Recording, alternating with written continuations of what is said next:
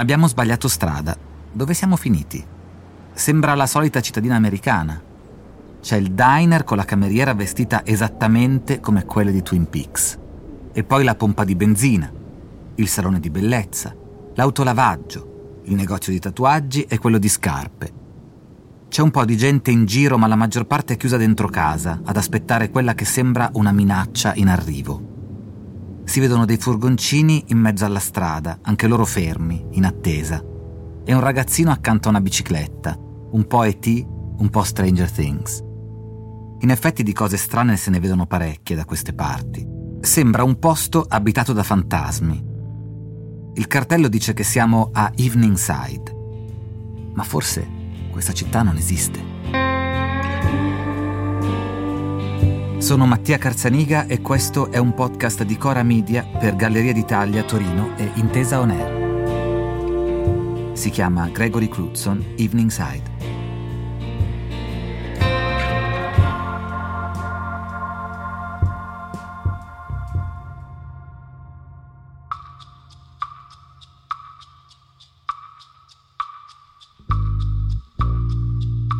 Eveningside è una città e però non è una città.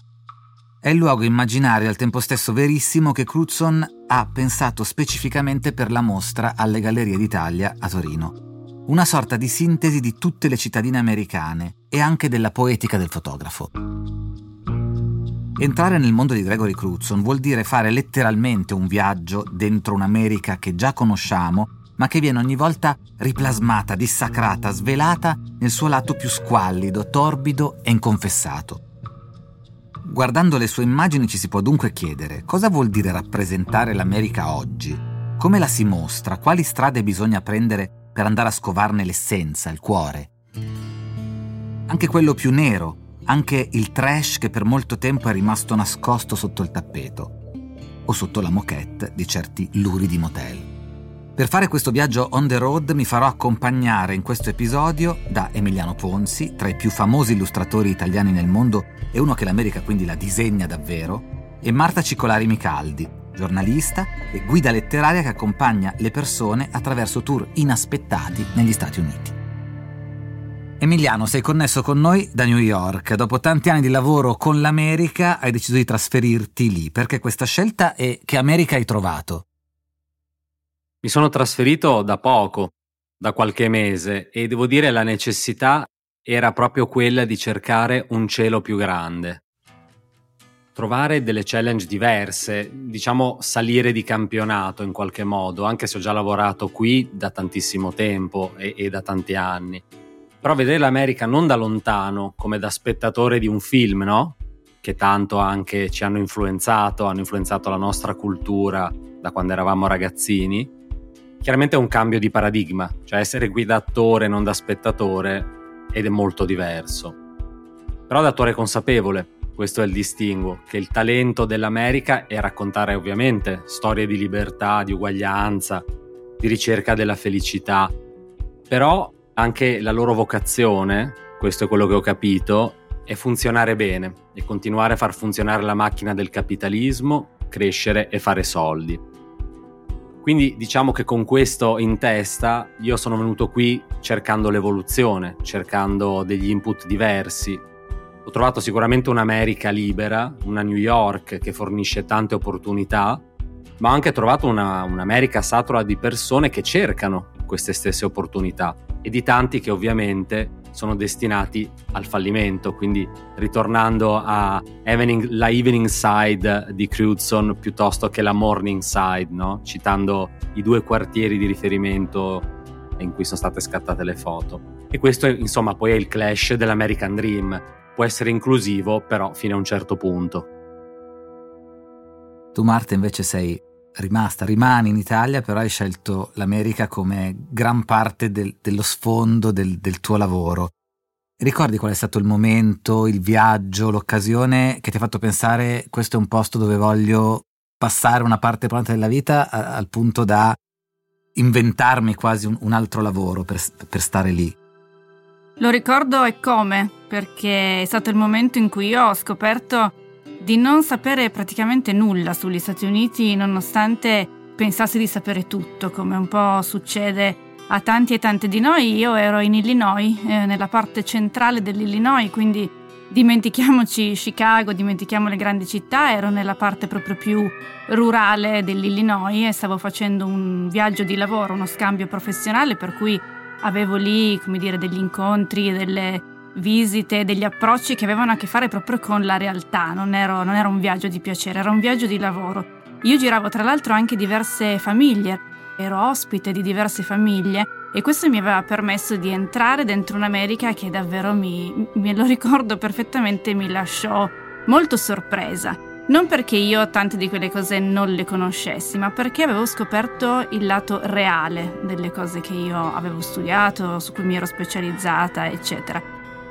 E non sarebbe potuto succedere in, in un altro posto, no? Era proprio l'America che si svelava nelle sue mille contraddizioni, nelle sue incredibili e inconciliabili complessità, per cui una cosa che mi era rimasta tantissimo impressa era stato una relazione, un rapporto di una conversazione con una coppia eh, che, che, mi stava ospitando, eh, che erano due persone, un uomo e una donna, lui era primario di una clinica dentistica, lei era casalinga, molto abbiente, e abbiamo avuto una mm, inizialmente piacevole conversazione politica, una cosa che non succede spesso, eh, questa tavola molto molto opulenta proprio. E mi chiesero che cosa io pensavo ai tempi di Obama.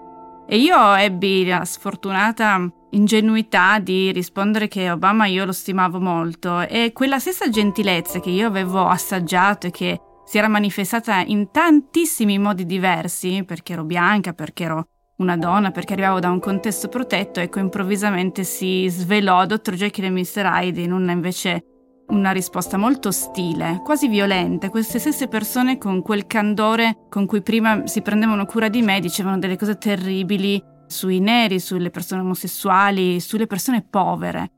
E quello mi aveva, era stato un momento in cui ho detto no, ma io no, non avevo capito nulla di questo paese, non avevo capito, ci sono delle cose che non so come mettere insieme. Da quel momento ho deciso di studiare per farlo e di appunto far diventare gli Stati Uniti il contenuto della mia ricerca giornalistica del mio lavoro che poi ha preso piede negli anni successivi. Però tutto è nato dall'America che si svelava per una cosa che io non riconoscevo e che però avevo tantissima voglia di conoscere. Entrando nel cosiddetto merito artistico delle immagini di Crutzen e soprattutto quelle della serie Evening Side, io ho pensato ovviamente ai quadri di, di Edward Hopper che già sintetizzavano perfettamente l'America de, del Novecento. Chiedo a te, Emiliano, ed è una domanda, mi rendo conto, da un milione di dollari, come si suol dire, qual è l'immagine secondo te perfetta per descrivere l'America in modo così appunto simbolico e sintetico? Ma dunque, Whitney Museum, New York, Ora, in questi giorni, c'è una mostra straordinaria di Hopper che eh, racconta non solo i suoi oli più famosi, ma anche le illustrazioni, i disegni, eh, i disegni originali a matita e le incisioni. Quindi il collegamento, il parallelismo tra Hopper e Crutzen è immediato, se non altro per le atmosfere di solitudine declinate in maniera un po' più asettica in Hopper e in maniera invece un po' più malinconica, triste, mi viene da dire, in Crutzen. Devo dire che parlando di Hopper, l'immagine che più si avvicina a quella che è la descrizione dell'America è Office in a Small City del 1953, almeno per me.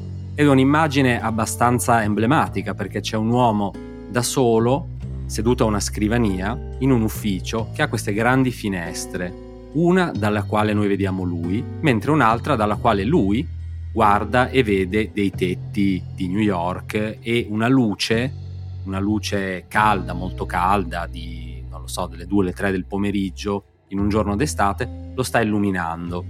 E lui guarda verso un punto che noi non vediamo perché guarda fuori dalla tavola, oltre il cielo e oltre i palazzi. E per me questa immagine è un po' come dire tu intanto lavora, che poi arriverai al regno dei cieli. Se lavori duro, un giorno sarai ricompensato per me rappresenta esattamente quello che è l'ethos della cultura americana, il suo elemento fondante. E sono in fondo come ci svela Crutzen in quello che è un po' un viaggio in, in un mondo in cui ci, ci, ci, fa entrare, in cui ci porta, le tappe di questo on the road che tutti abbiamo in mente, dove poi uno incontra l'office in a small town, i diner che citavamo. Il nostro immaginario si compone del viaggio rispetto agli Stati Uniti, di, delle route dalla 66 a tutte le altre che, che sono sempre il nostro sogno. È davvero, e chiedo a te Marta che hai viaggiato in lungo e in largo per gli States, questo il modo per scoprire l'America vera oppure resta un sogno un po' irrealizzabile, l'on the road? Secondo me sì, Senz'altro percorrere le strade americane permette di incontrare tutte le sfaccettature della società e della geografia americana. Faccio un po' fatica a um, usare il termine vera America perché è un po' tutta vera, no? L'America è vera New York come sono veri i paesini dove ero io nelle Central Illinois, è vero il Texas come è vero il Wisconsin. L'aggettivo che io di solito cerco di usare quando parlo dell'America minore, di quell'America che si vede appunto un po' on the road, è l'America reale. Devo dire che ci ho riflettuto tanto e questo ha a che fare effettivamente forse con uno svelamento no? di che cosa sono gli Stati Uniti, uno svelamento che è avvenuto per me e che di conseguenza arriva anche per le persone che viaggiano con me o che leggono le cose che io scrivo o appunto si approcciano agli Stati Uniti con uno sguardo che non è più europeo e questo ha molto a che fare con lo spazio, ha molto a che fare con l'on the road.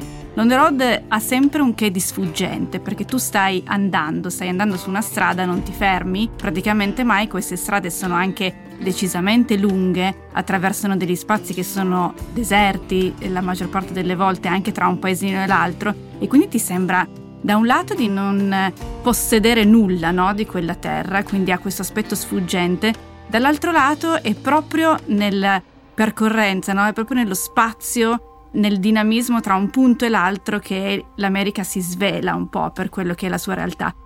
Andare in quel tipo di, di paesini, spostarsi dalle città, ma anche dalle periferie e finire in questi posti dove, per esempio, la prima cosa che notano le persone che arrivano dall'Europa non cammina nessuno. Nessuno cammina nei paesini, ma anche nelle città, però nei paesini fai più impressione, non ci sono persone. La prima cosa che si percepisce è la solitudine, questo senso di solitudine, di silenzio, e quello lo scopri andando effettivamente spostandoti, no? Ne vedi uno e dici sarà, sarà qui che le persone non camminano, poi vai nell'altro, vai nel terzo, nel quarto ed è così dappertutto. E la relazione tra l'essere umano e la comunità e lo spazio, ecco, in quella relazione lì secondo me l'America si svela più che in altri contesti e quindi essere su una macchina, su un van, su una moto, essere on the road è effettivamente la condizione migliore forse per cogliere questo svelamento e torniamo lì. Parlando di Crutzen si parla ovviamente di fotografia, di cinema moltissimo, anche direi di illustrazione. Io trovo un tratto molto grafico da osservatore nel, nel, nelle immagini di Crutzen Emiliano, il tuo lavoro negli Stati Uniti cambia in qualche modo il lavoro sull'illustrazione che oggi è considerata al pari della fotografia o del cinema un'arte visiva a, a tutto campo, diciamo, nel, nella sua capacità di sublimare l'immaginario e, e proprio il, il nostro modo di guardare le cose. Ti rispondo con una parola che è Zeitgeist, cioè fotografia e illustrazione oggi rappresentano esattamente lo spirito del proprio tempo, sia come contenuto che come tecnica, perché l'illustrazione come la fotografia ha fatto dei passi avanti giganti a livello tecnico e diciamo che entrambi, la fotografia e l'illustrazione, riescono a rilevare quella che è la realtà dell'oggi la differenza tra le due arti visive è che l'illustrazione può davvero creare mondi da zero, disegnare oggetti, soggetti che non esistono, quindi in qualche modo inventare un paradigma parallelo a quello della realtà, mentre la fotografia ovviamente prende delle cose esistenti e le interpreta, fa più un lavoro di mimesi della realtà. È chiaro che il taglio è fondamentale nell'arte fotografica e Crutzen in questo senso crea mondi in maniera super personale perché crea dei veri e propri set dove tutti i personaggi sul palcoscenico, gli oggetti, i soggetti, le luci vanno a raccontare una storia dove in fondo noi andiamo a scoprire quello che è il suo mondo interno. Ecco, questo per quanto riguarda una, un'eccezione come il lavoro di Crutzen e di altri, però diciamo che la fotografia per il 90% non è così. Il mio rapporto con l'illustrazione e l'America in qualche modo si è stancato del is more, che è qualcosa che è stato propagandato per tanti tanti anni, soprattutto dagli anni 60-70 in poi, proprio per rispondere a quello che era il eh, visual noise, no? il rumore che c'era nelle arti applicate. Io ho abbracciato, soprattutto venendo qui ma lavorando con l'America da anni, ho abbracciato la complessità, quindi l'esigenza di aggiungere tutta l'estetica necessaria a fare in modo che quel disegno, quelle forme, quei colori comunicano in maniera ottimale e magari riuscendo a costruire un linguaggio universale, abbracciando la complessità e risolvendola, ma non in maniera per forza sintetica, anche in maniera esagerata, però che sia comunque espressiva e che arrivi a destinazione, quindi il goal comunicativo come uno dei fondamenti del mio lavoro. Ci sono due immagini della serie Evening Side che vi voglio raccontare. In una c'è una ragazza con lo sguardo perso nel vuoto, seduta su un comodino in mezzo a vari oggetti, dei quadri, il paralume di una lampada, vecchi libri, il solito materasso caro a Crutzen di cui abbiamo parlato anche nella prima puntata. È fuori da un Roby Vecchi, come a dire che l'America ormai non è più la terra del futuro, ma del passato, il luogo del riciclo, del riuso. L'altra invece mostra un ragazzo di spalle davanti a un distributore automatico di ghiaccio. Poco distante, seduto sul retro di un pick-up, un altro tizio con un piede rotto. Il primo vorrebbe aiutare il secondo? Oppure il secondo sta ironicamente andando alla foot spa che si vede sullo sfondo? Questa immagine mi fa pensare che l'America sia solo la terra dell'apparenza, il posto in cui nessuno vuole più soccorrere nessuno, ognuno è perso nei suoi problemi senza possibilità di creare una comunità. È una visione troppo pessimistica la mia, oppure l'America è davvero diventata così?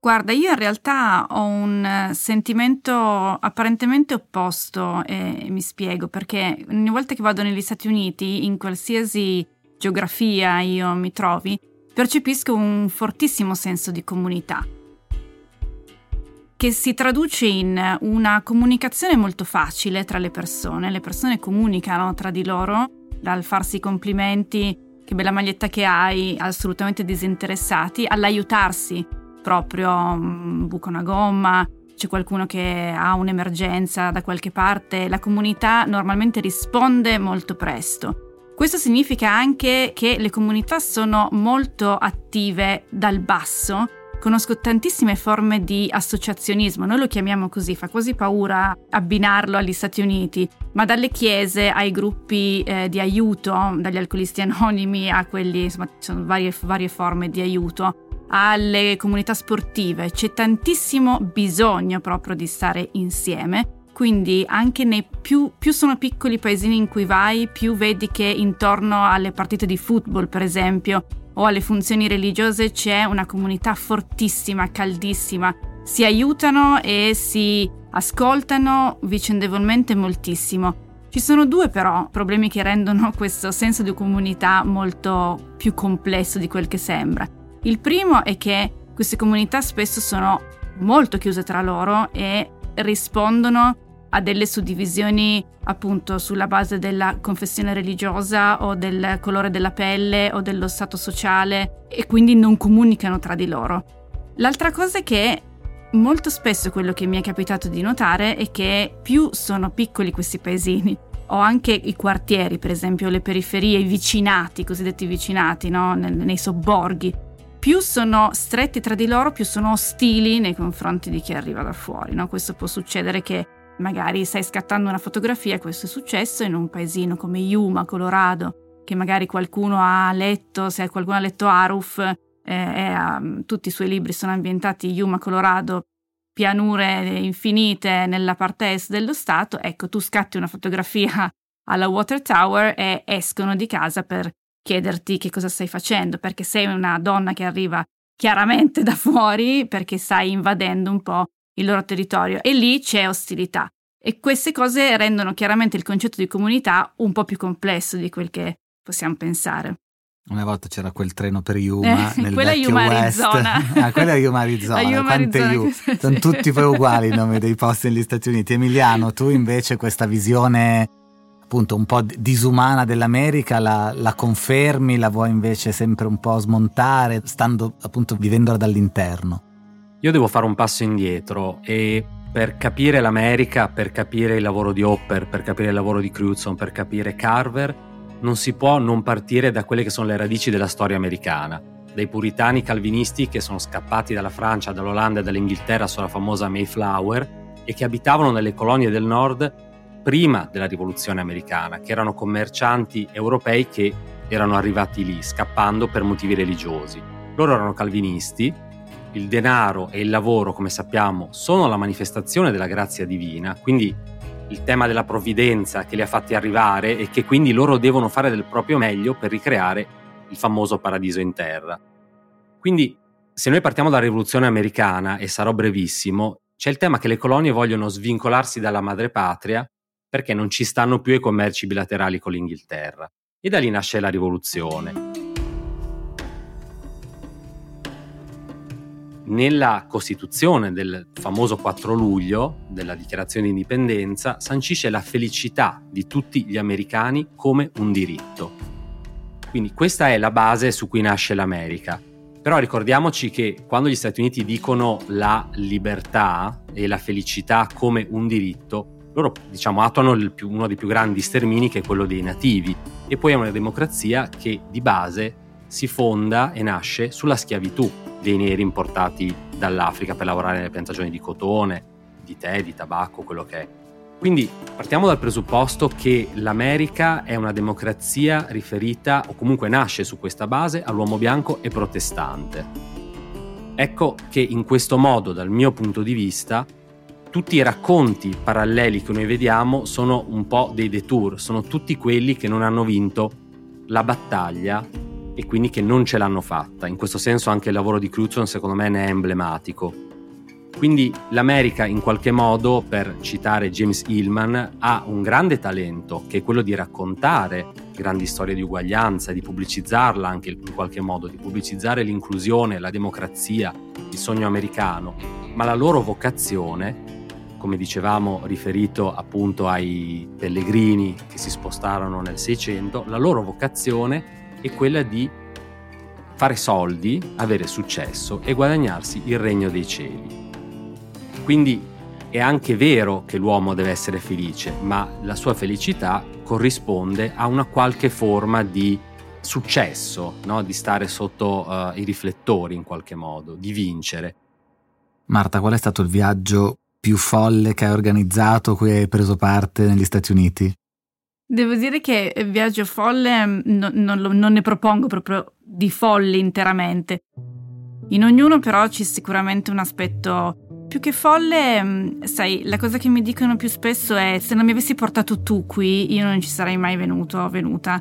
Perché effettivamente andiamo in eh, zone dove c'è un impatto molto forte eh, della loro realtà che si scontra con i nostri occhi, davvero molto eurocentrici.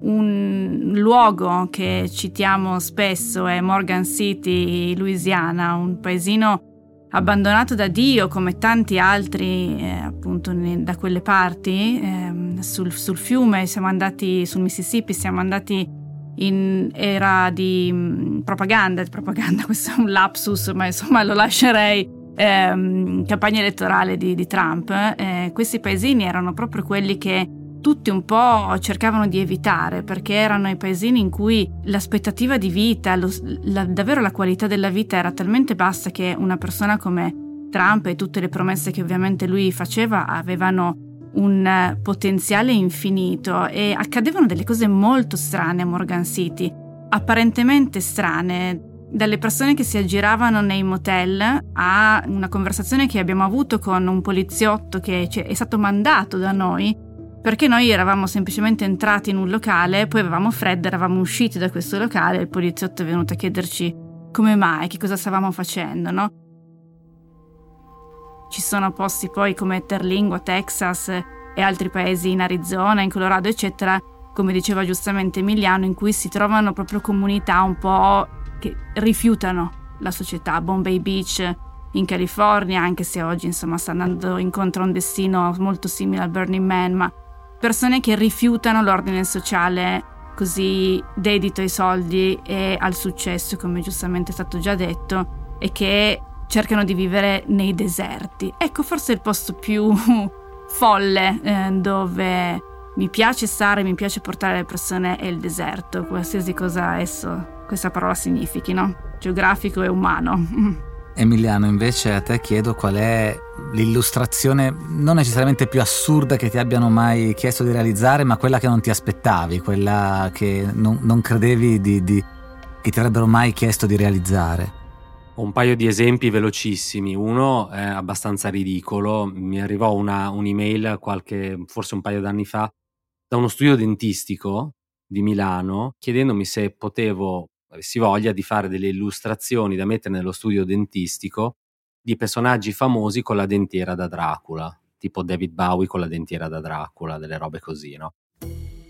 Allora, è abbastanza interessante perché è una richiesta un po' folle, oltre ad essere una commissione privata che io non faccio, perché davvero ti fa anche capire che ormai l'illustrazione non l'ho fatta, è preciso, ma non per snobberia, perché è un tipo di lavoro che non mi interessava, però ti fa capire quanto l'illustrazione no, entri proprio nella quotidianità, sia entrata nel, nel, paradigma quotidiano delle persone, tant'è che probabilmente io mi, mi sono immaginato l'assistente del dentista alla reception che ha fatto una ricerca su Google di una qualche formula e ha trovato me chiedendomi questa cosa, anche un po' fuori misura, no? L'altra invece è un po' più sul capitalismo imperante e sua volta la voglia di rifiutarlo. Mi, mi arrivò una richiesta dalla Coca-Cola in Cina di realizzare un'illustrazione per una campagna con uno stile che non era mio. Allora io mi sono chiesto quale fosse il senso di realizzare qualcosa con uno stile che non era mio, cioè come questo pezzo, come questa commissione potesse inserirsi nel mio percorso personale, evolutivo. E quindi la rifiutai. Devo dire che questo succedeva qualche anno fa e chiaramente il ruolo torniamo sempre a parlare di questo perché non si può parlare di America senza parlare del denaro sterco del demonio. Oggi ti direi forse l'avrei accettata per i soldi, perché per vivere negli Stati Uniti il ruolo del denaro va rivalutato. Noi in Italia, in Europa, abbiamo una libertà di azione che qui è più condizionata da poi riuscire a guadagnare un, una certa quantità di, di soldi a fine mese. E parlando appunto della dell'America di oggi, in particolare un botte risposta finale, qual è secondo voi quel primo film, immagine, qualsiasi cosa che vi viene in mente che secondo voi meglio descrive l'America del nostro tempo, Marta? Io ti dico uno stato eh, da cui sono appena tornata, che è il Colorado, e tante delle storie che lo riguardano. Denver è una città che sta cambiando moltissimo e che però conserva molto spirito del West.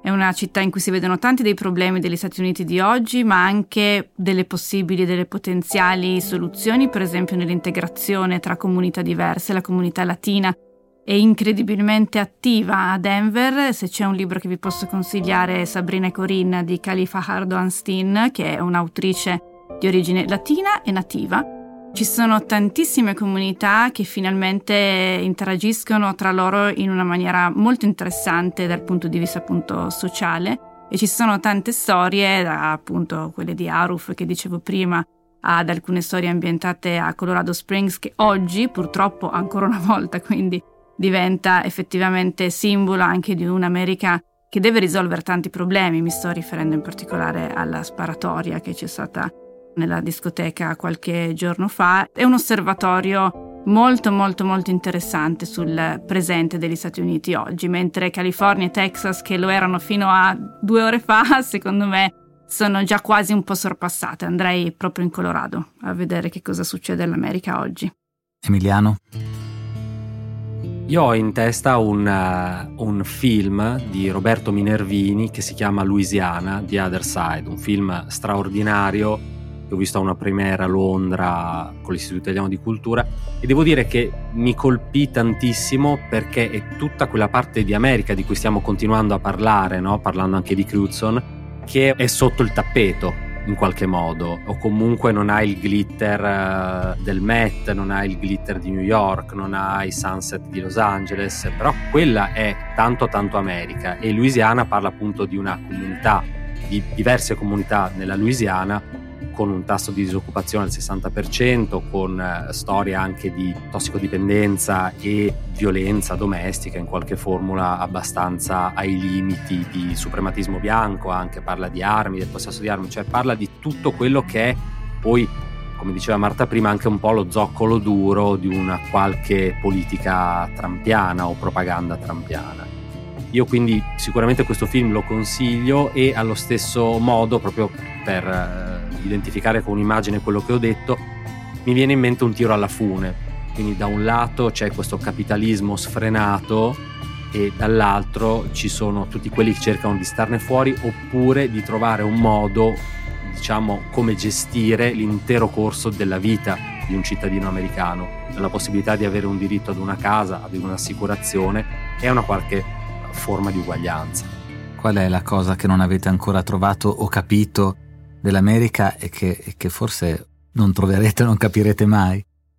Io non ho mai avuto, non ho risposte dagli Stati Uniti e spero che questa cosa in realtà non finisca mai, nel senso che è la cosa che mi affascina e mi spinge a fare questo lavoro proprio perché è una cultura ed è un paese che mi offre molte più domande che risposte ed è nella convivenza degli opposti che io continuo a trovare molti punti interrogativi e a volte mi ritrovo affacciata magari al Hudson River, guardo lo skyline di Manhattan e il giorno prima ero in un paesino dove appunto volano in rotolacampo e, e non si sente nulla e io mi chiedo ma com'è possibile che questo sia lo stesso paese, che queste due cose convivano no? nello, nello, stesso paese, ci sia un unico governo che possa effettivamente no? andare incontro alle esigenze di realtà così diverse e poi, e poi l'unica cosa che mi dà una risposta nel senso dello spazio, che però non è una risposta, ma è, è sempre un invito. Per cui sto bene anche senza avere quelle risposte, perché continuano ad alimentare il mio lavoro, la mia curiosità, la mia passione. Emiliano?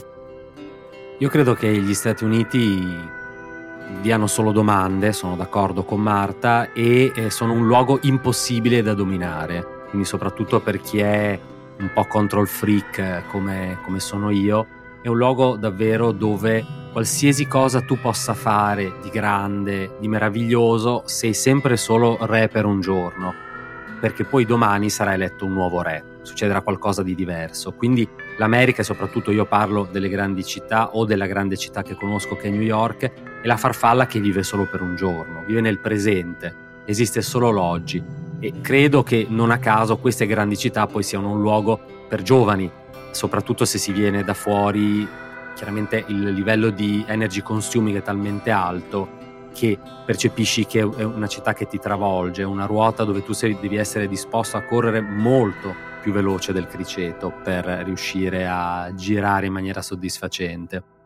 E quindi diciamo che la domanda, tutte le domande è come non farsi prendere dalla famosa FOMO, no? Fear of Missing Out, e, e quindi senza rinunciare al mondo, ma allo stesso modo trovando una qualche forma di quotidianità per riuscire a usufruire a fruire delle meraviglie e dell'arricchimento che può esserci sia professionale ma anche tanto esperienziale e umano a New York o negli Stati Uniti. Grazie Marta Cicolari Micaldi, grazie Emiliano Ponzi, grazie di aver ascoltato Gregory Crutzen, Evening Side.